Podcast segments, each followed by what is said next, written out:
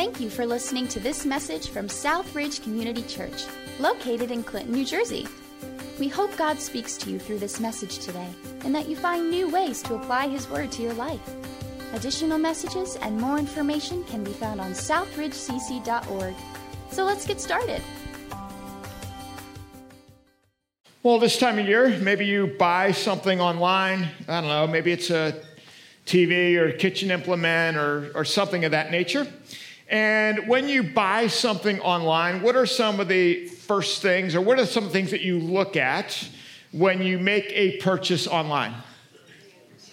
Ratings, reviews. Like you guys are so smart. I guess it's because you're here earlier. Like I, I, I, I didn't hear it at all, but I asked that first service like three times, and it's like the cost, which certainly is true uh, the name brand, the quality. And I was like, guys, the reviews. So great job, way to go. Um, so yeah, you look at the reviews. Now, uh, you know my artistic uh, skills are challenging. Uh, so I'm just gonna draw like one star up here, and I'll barely get that right. Like this is as good as it gets with this. That's pretty good, right? It's a starfish. Anyway, so because that's so taxing on me, I'm just going to draw circles for the others. Okay, like you, only get one star. Um, because it's too taxing for me to draw that kind of level of artistry. Um, so, so, yeah, when you buy something online, you look at the reviews, you look at how many stars it has. It's important. What kind of quality are you getting? How satisfied were other people who made this same purchase? That's basically what you're finding out. Here's a question that dawned on me this week that I'm not sure that I really wrestled this specifically with before, but let me ask you this question. It'll probably give you a moment to think about it. If you had to do a review of God, if you rated God, how many stars would he get? How many stars would God get if you rated him in your life? What would his reviews look like online and in your life as well? It's kind of a provocative question. And the churchy question, the churchy answer is the, the Christianese response, oh, five, of course, God's perfect. And, and yes, that is true. God is perfect. And so therefore we know that he gets five star reviews because God is perfect, but that's it's kind of a churchy answer, isn't it? And so, so, so really, your experience with God, the way that you've seen things happen in your life, would you, is there a fly up here? These flies are everywhere. If, would you give God a one star review, a two, what, how does that work? Well, this morning we're going to look at a text in Mark chapter 4. And the disciples of Jesus run into some challenging circumstances. And we hear that Jesus, rather than engaging with them, solving the problem with them, is actually asleep. At the earliest part of the story, he'd probably get one star at best. And so Liv's going to come up and read Mark chapter 4, verses 35 through 41. And as she reads, just kind of track in your mind how would Jesus be reviewed in this scenario? Jesus is fully God. So, how would God be reviewed in the scenario that Liv is going to read? That day, when evening came, he said to his disciples, Let us go over to the other side. Leaving the crowd behind, they took him along just as he was in the boat. There were also other boats with him. A furious squall came up, and the waves broke over the boat so that it was nearly swamped. Jesus was in the stern, sleeping on a cushion. The disciples woke him and said to him, Teacher, don't you care if we drown? He got up, rebuked the wind, and said to the waves, Quiet, be still. Then the wind died down, and it was completely calm. He said to his disciples, Why are you so afraid? Do you still have no faith? They were terrified and asked each other, who is this? Even the wind and the waves obey him. We're going to look at four things as we go through these verses. We're going to look at, bad rating, a biting accusation, a probing question, and an ultimate answer. Uh, first, a bad rating. Now look at verse 35. That day, when evening came, he said to his disciples, that is Jesus, let us go over to the other side. Verse 36 leaving the crowd behind, they took him along just as he was in the boat. Now, just kind of frame this for a second. Whose idea is it that they travel across the Sea of Galilee in a boat? It's Jesus' idea, right? I mean, these these are, this isn't the disciples saying, Hey, Jesus, we got an agenda that we'd like you to accomplish. We're going to take a trip. We're going to take a boat ride. Why don't you join us? There's nothing of that happening. I mean, many times I think probably in our lives, we say, Hey, Jesus, like, could you like get on board with my plan? Like, do my deal? The disciples, that's not what they're doing. It's actually Jesus. It says, when evening came, he said to his disciples, Let us go. This is his idea. They're not just launching out on their own, they're not launching out independently. It's actually his idea that they get in the boat and go across the sea. It's a pretty safe deal that if they're following him, that things will go well.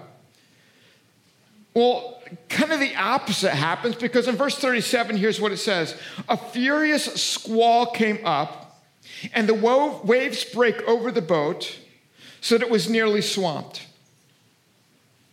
Now, I would expect that if it's Jesus' idea that they're to get in the boat and go across the sea, if it's his idea, they're following him.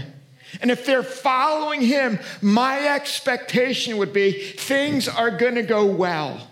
It's going to be smooth sailing. It's going to be great. It's going to be fun. It's going to be fun. It's going to be comfortable. The food's going to be great. The entertainment's going to be good. It's all good. But they get into a boat and the exact opposite happens and they're with Jesus. The storm comes up. They think they're going to drown. The boat just about gets swamped. They're scared to death, but Jesus is there. They were following him. What's up with that? You ever kind of wondered that yourself a little bit? Like Jesus, I, like I thought I was doing your deal, and this is how it goes.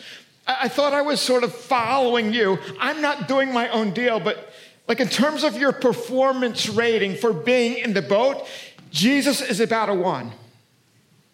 They're with him. You would expect it to be five. He's in the boat. It's his idea. They're taking his trip. It's not their idea, it's his. It's his initiative.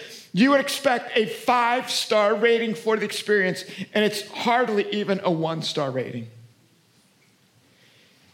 You know, I don't mean to be critical of this, but just to kind of like highlight it.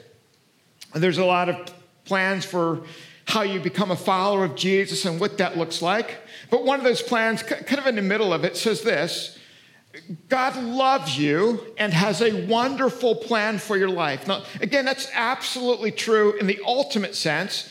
But at least when I hear in the beginning, God loves you and has a wonderful plan for your life, if Jesus would have said that to the disciples before they stepped in the boat, I'm like, yeah, awesome.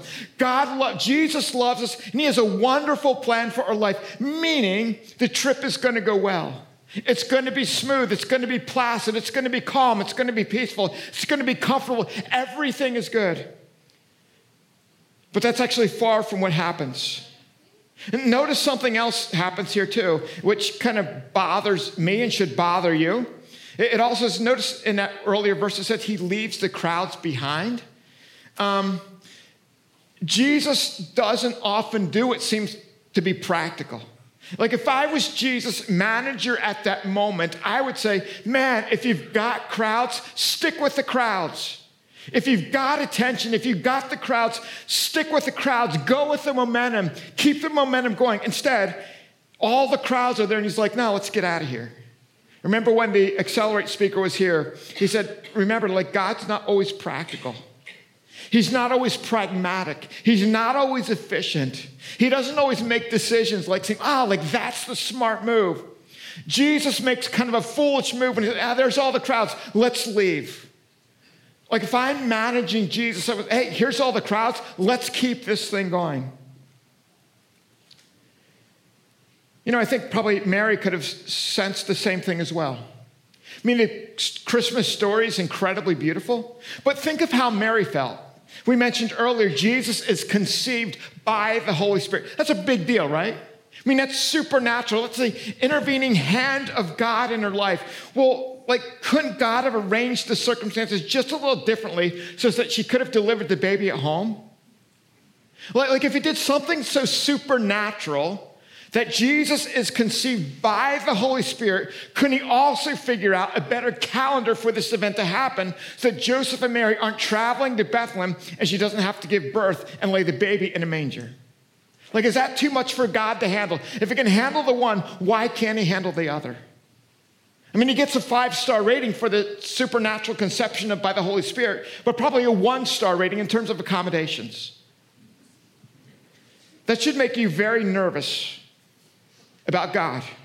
This is a great verse, and again, it's, I don't mean to, uh, well, I'll just say it. Uh, Jeremiah chapter 29 11. It's a great verse. It says, For I know the plans I have for you, declares the Lord, plans to prosper you and not to harm you, plans to give you hope in the future. I love that verse. I sincerely love that verse. But I know my problem is I can look at that verse through my 21st century American lens and say, oh, like God's gonna prosper me. He's not gonna harm me. Life is gonna go well.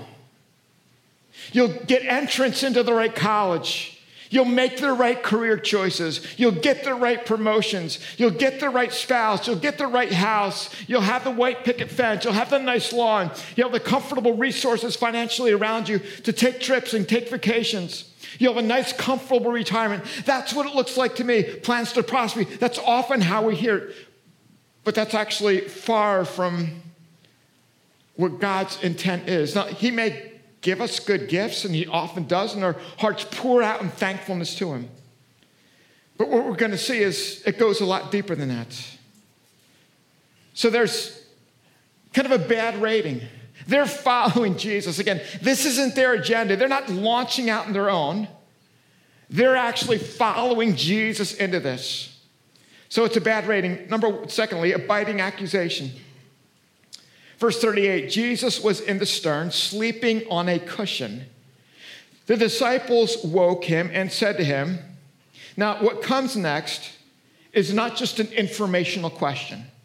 It's not like, hey, let me do an interview for you. He says, Teacher, don't you care if we drown? That's not a question that they're really looking for him to answer to. They know the answer before they ask the question because the answer they have to the question is obviously, he doesn't care about us. Obviously, he's disconnected from who we are. And the idea of him sleeping seems to be yes, Jesus is a sleeping God. He's fully human. He needs physical rest. He's exhausted from the trip. He experiences the same challenges physically as we do. But sleeping also seems to have the connotations of inactivity. When you're sleeping, you're not getting something done, which is why we are often sleep less in our culture because we're self driven. So Jesus is sleeping. He seems to be inactive. And so the disciples are saying, Hey, we're in this boat because you invited us in here. We're not here. We didn't invite you in here. You invited us in here. Meanwhile, we need your help, and you are inactive. You're absent without leave. You've fallen asleep on the job. You're not fulfilling your job description as the God of this boat. So there's a sense of accusation. Epicurus was an ancient Greek philosopher. It's from him we get kind of get the idea of the Epicurus trilemma. That's the whole idea. If God was all powerful, he would stop suffering from happening. If God was all powerful, he would stop suffering from happening. He has the power to do that. If God is all good, he would want to stop evil or suffering from happening. Well, because evil and because evil and suffering still happen, it either means God is not good or he's not all powerful. If he was all powerful, God could stop suffering from happening. He could stop bad things. He could have stopped the storm if he's all powerful. If he's all good, that means he should desire to want to stop the storm or not let the storm come up. He should want to stop evil. He should want to stop suffering. But both suffering and evil still continue. Therefore, God is either not good or he's not all powerful. That's sort of the Epicurus trilemma. And by the way, just if you think that that's like, maybe you're so spiritual that you don't wrestle with those things, remember we launched this series by talking about a guy named John the Baptist, John the Baptizer. We said John the Baptist, his whole purpose in life, the reason he's focused on it, he was a, a forerunner of Jesus. He prepared the way for Jesus. He basically said, Hey, people, like, God has come here. You better get ready. God has come here. You better repent of your sin. God has come here. Get ready to listen to him. Not don't listen to, don't listen to me. Listen to him. That's what John the Baptist's whole message was. Basically telling people, get ready because Jesus is here. Well, John, because of some things that he said, got thrown into prison and got in trouble with the Roman government. And so John is locked in prison. And here's what it says, and this Matthew gives us his account in Matthew chapter 11. He says this in verse 2 When John, who was in prison, heard about the deeds of the Messiah, so John's in prison, he hears about Jesus doing all the stuff. And remember, John said, like, hey, Jesus coming, listen to him. He sent his disciples to ask him. So John sends Jesus' disciples to ask Jesus. Here's the question Are you the one who's to come? Or should we expect somebody else? Ooh. Are you really what we're looking for? You're not fulfilling expectations. I'm locked in prison.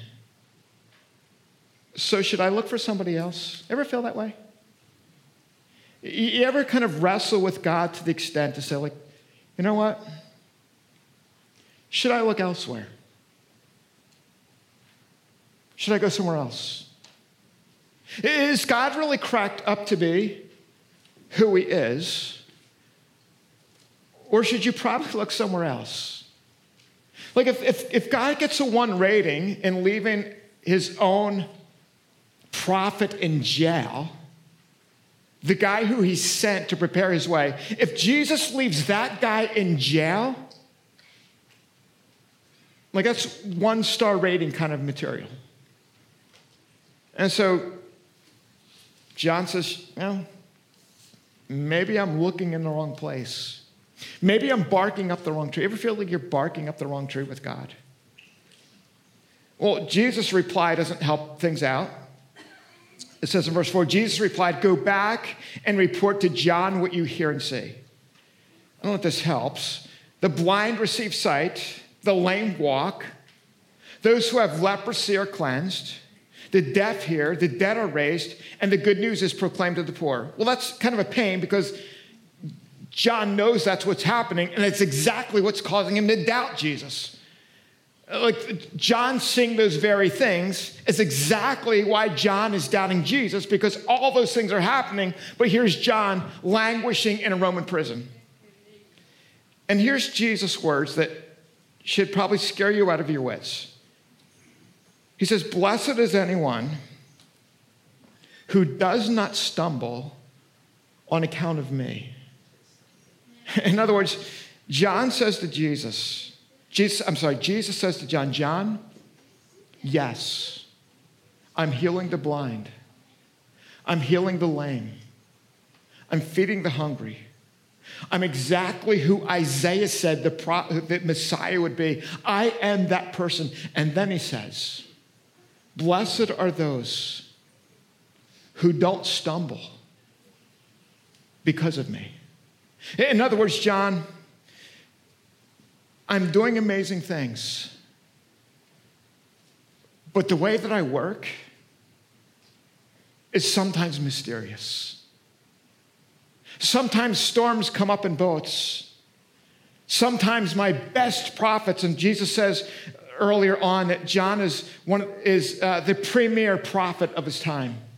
Sometimes my prophets in, languish in prison, and you're not going to be able to figure that out.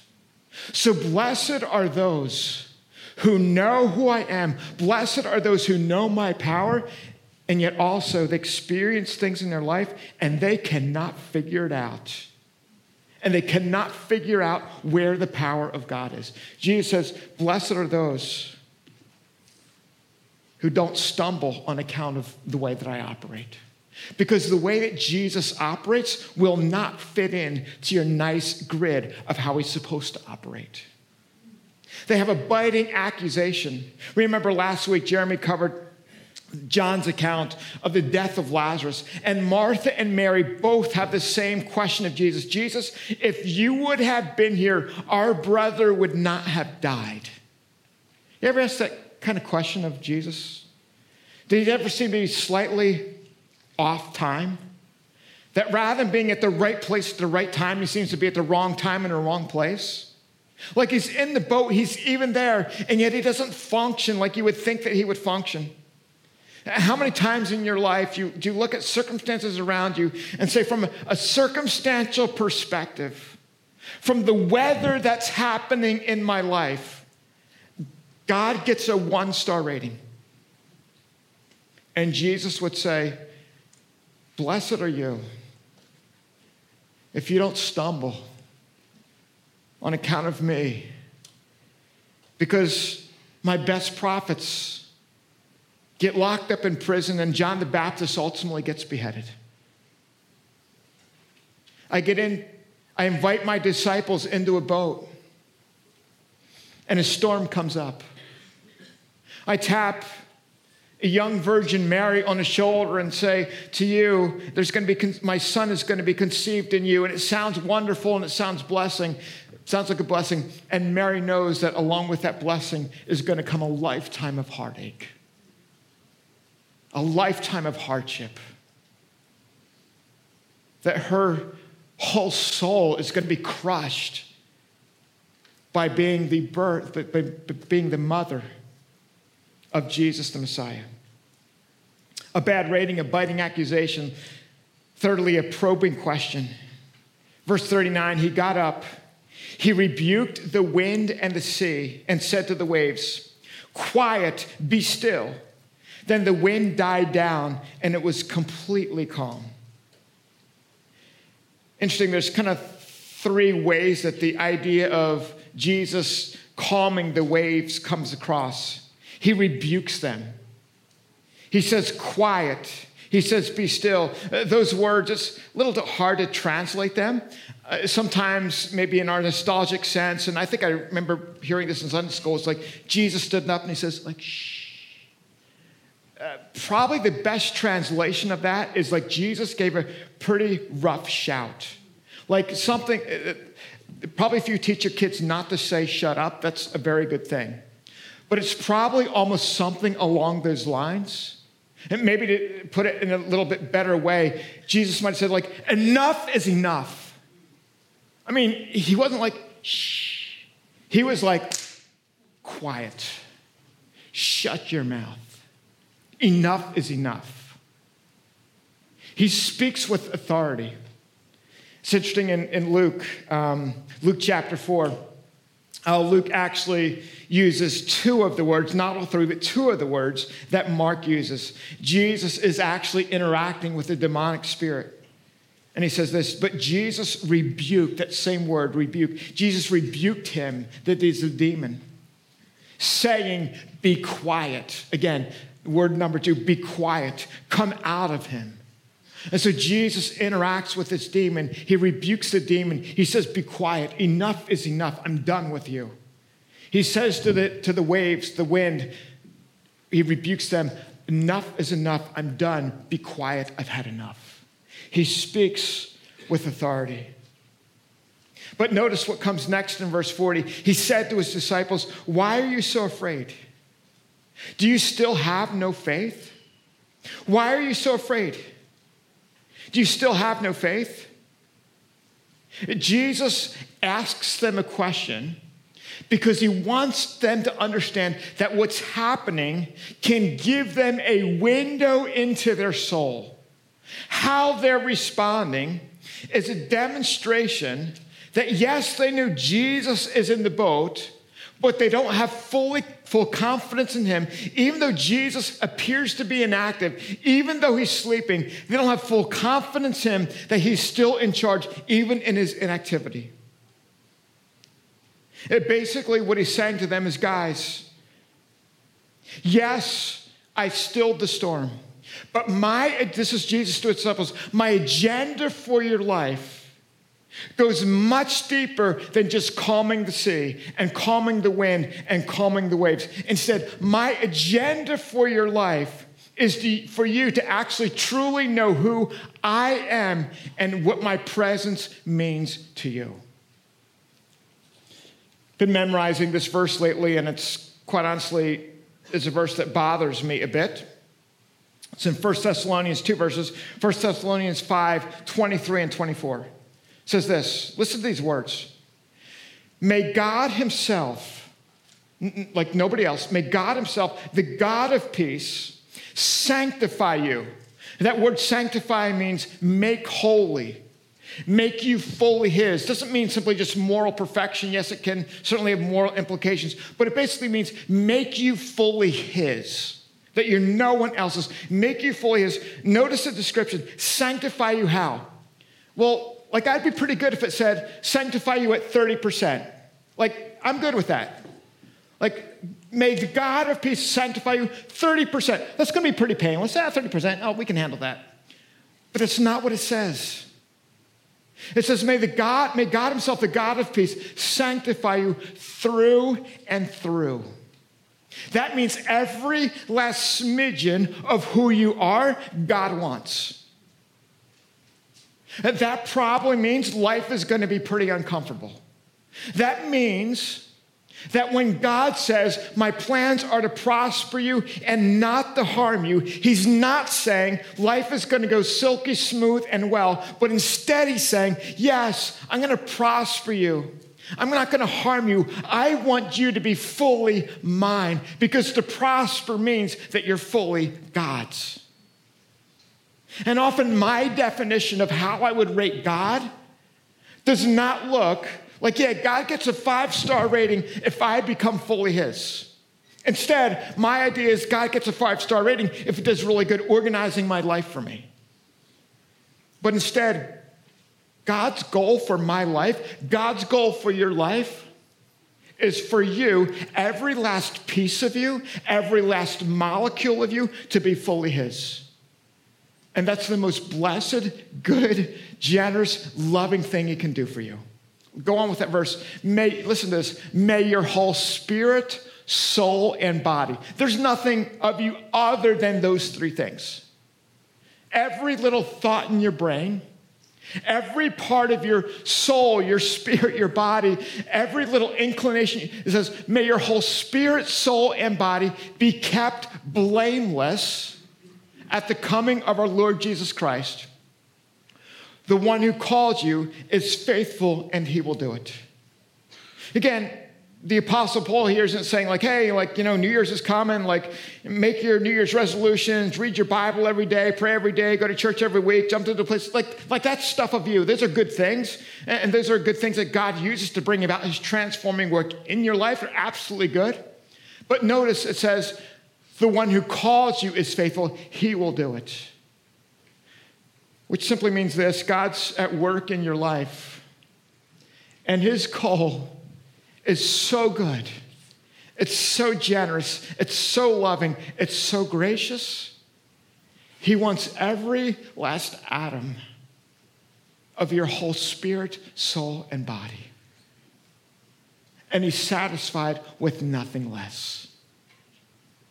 And if we're satisfied with something less, it simply shows, like the disciples, our lack of faith, our lack of belief, our lack of trust. C.S. Lewis has a great way to express this, and I'll read a couple lines. He says, Imagine yourself as a living house. So just imagine this, put yourself in your imagination. Imagine yourself as a living house. God comes in to rebuild the house that you are. At first, perhaps, you can understand what he's doing. He's getting the drains right. He's stopping the leaks in the roof and so on. You know that you need that. Yeah, God, welcome into my house. This drain over here is plugged up. That obviously needs to be unplugged. The roof is leaking. Obviously, that thing needs to be fixed. Those are obvious solutions that, yes, God, I want you to do that. Lewis, Lewis goes on, you know those, that those jobs needed doing. So you're not surprised. You know the roof needs to be fixed. Of course, he's going to rip it off. That makes sense. It's obvious. That's clear. He goes on, but presently, he starts knocking the house about in a way that hurts abominably and does not seem to make any sense at all. What on earth is he up to? The, ex- the explanation is that he is building quite a different house from the one you thought of, throwing out a new wing here, putting on an extra floor there, making courtyards. God starts doing stuff in your life that you were like, time out.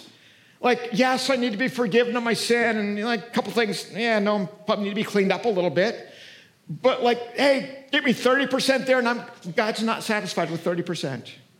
He wants to sanctify you. He wants to make you holy. He wants to make you fully His through and through, your whole spirit, soul, and body.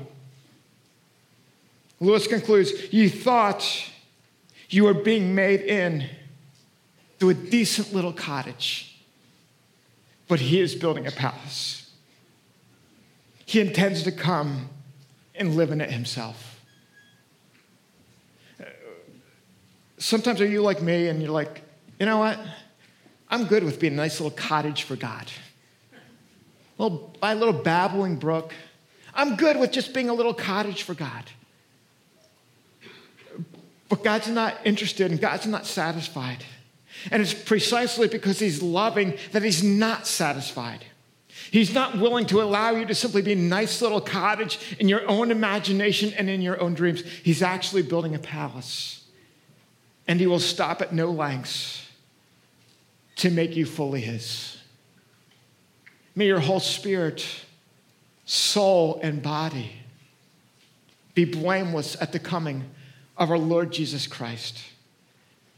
May God Himself, the God of peace, sanctify you through and through.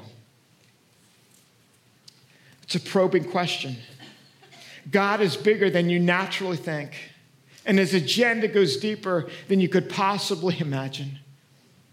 Maybe God's got a one rating in terms of your circumstances, but in terms of his work in your life, to truly bring about something that is beautiful and something that conforms to the person of Christ, God's always about a five star job. A bad rating a biting accusation, a probing question, lastly, an ultimate power. Verse 41 they were terrified and asked each other, Who is this? Even the wind and the waves obey him. It's kind of interesting what happens here. Notice something the disciples are merely afraid of the storm. The storm is totally calm. And what happens? Now they're terrified. Like you, you wouldn't think that. You would think, oh, like the storm is done, it's over. Now they're good to go. Now it's all calm. The, storm is done. They're no longer afraid of the storm. Now they're terrified of Jesus. Now they're, they're, they're more terrified of Jesus than they were fearful of the storm, which is totally bizarre. That's partly because the cross is still coming. If you're simply dealing with a holy God who has power over the universe, who has power over nature, who has power over you, you should be terrified if that's the only God that you're dealing with. But the fact of the matter is that this Jesus, who they were terrified by, would be nailed to a cross. This Jesus, who hushed the waves and had absolute power over nature, his back would be beaten to a pulp and he would be crucified on a cross so that you and I would no longer have to be terrified. but actually could be recipients of his grace and forgiveness and his new life in our lives. In Psalm 65, in ancient times, they actually saw the turbulent seas as symbolic of the turbulence of the nations. We won't spend a lot of time on that, but in Psalm chapter 65, verses 6 and 7, talks about the characteristics of God. And it says this God who stilled the roaring of the seas, the roaring of their waves, and the turmoil of the nations.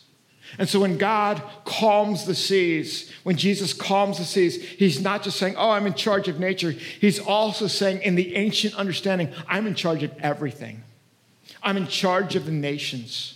And so the, the tumultuousness, the, the storm tossedness of the seas was actually a picture of the violence, the trauma happening on the planet, the nations in an uproar. So Jesus is saying, Look, I am in charge of everything and they're terrified. Just what I want to spend the last little bit on is this. What's interesting to me is that Jesus brings the calmness of the ocean, the calmness of the sea, I should say, out of the storm. One thing that fascinates me always in Easter is this when the disciples come to the empty tomb, they don't find a crucified body and then run into Jesus in some other body that's disconnected from his crucified body. They go into the empty tomb and his body isn't there. They run into Jesus' new body and it literally still has nail prints in it, meaning that what it means for Jesus to transform pain, hardship, and suffering, it's, it's not as though he just takes a giant eraser and swipes it away. When you stand before God and your hardest struggles, your most difficult challenges, things that cause you the most pain, it's not as if God says, okay, like, hey, it never happened. Like the, like the miracle is not like you forget about it all. The miracle is not that it sort of God takes a giant cosmic eraser and wipes the slate clean. It's not the way it works. He will not wipe your suffering clean. Your suffering, your hardship, your pain will actually be transformed into something that brings him glory. And so it's not as if just the negative is going to be wiped away. The negative is actually transformed and changed into that which gives him glory. And so your pain, your suffering, your hardship, God doesn't take a rice and says, like, like all gone, it's like it never happened. No, it will not be like it never happened. Instead, it will actually contribute to God's glory and his beauty and you will be a glorious representation of the goodness of God. Listen, listen to this. Not in spite of suffering. The waves were not calm in spite of the storm. The storm actually highlighted their calmness. God's transforming power was at work, and it will be the same in your life as well as it was for the resurrection of Jesus. His crucified body actually became his resurrected body. It became transformed. Your suffering and your pain will be transformed. You don't simply leave it behind, it becomes actually part of the beauty of the grand story of your life of who God created you to be. Our team is going to come out and we're going to close by singing Silent Night. We sing this on Christmas services as well. I love the song. And I just want you to lean into the, the beauty of the song. It talks about sleeping, it talks about sleeping in heavenly peace. Sleeping is not just inactivity, sleeping is rest. Sleeping is giving ourselves to God. Jesus sleeps as a baby. He's asleep in the boat, and yet his power is still active, it's still with us, it's still present. Even though he may seem to be at the wrong time, at the wrong place, he's still involved.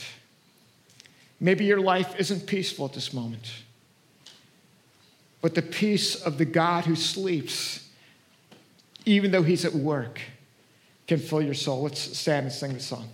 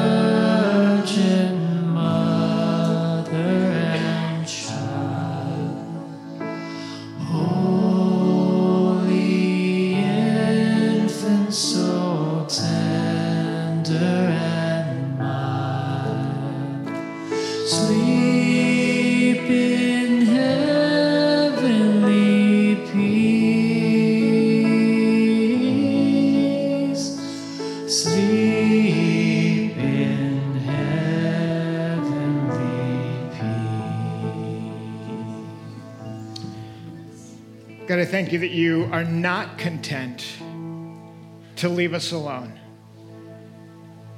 Thank you that you came in the person of Jesus, that you were conceived by the Holy Spirit. And thank you that you're still not content to leave us alone, that your Holy Spirit is at work and to make us more like yourself. to sanctify us, to make us more yours.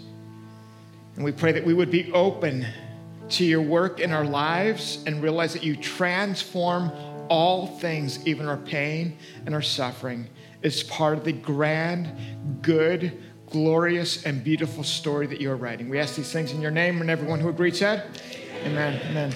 Our team is down here to the right. We'd love to pray with you. God bless. Thank you.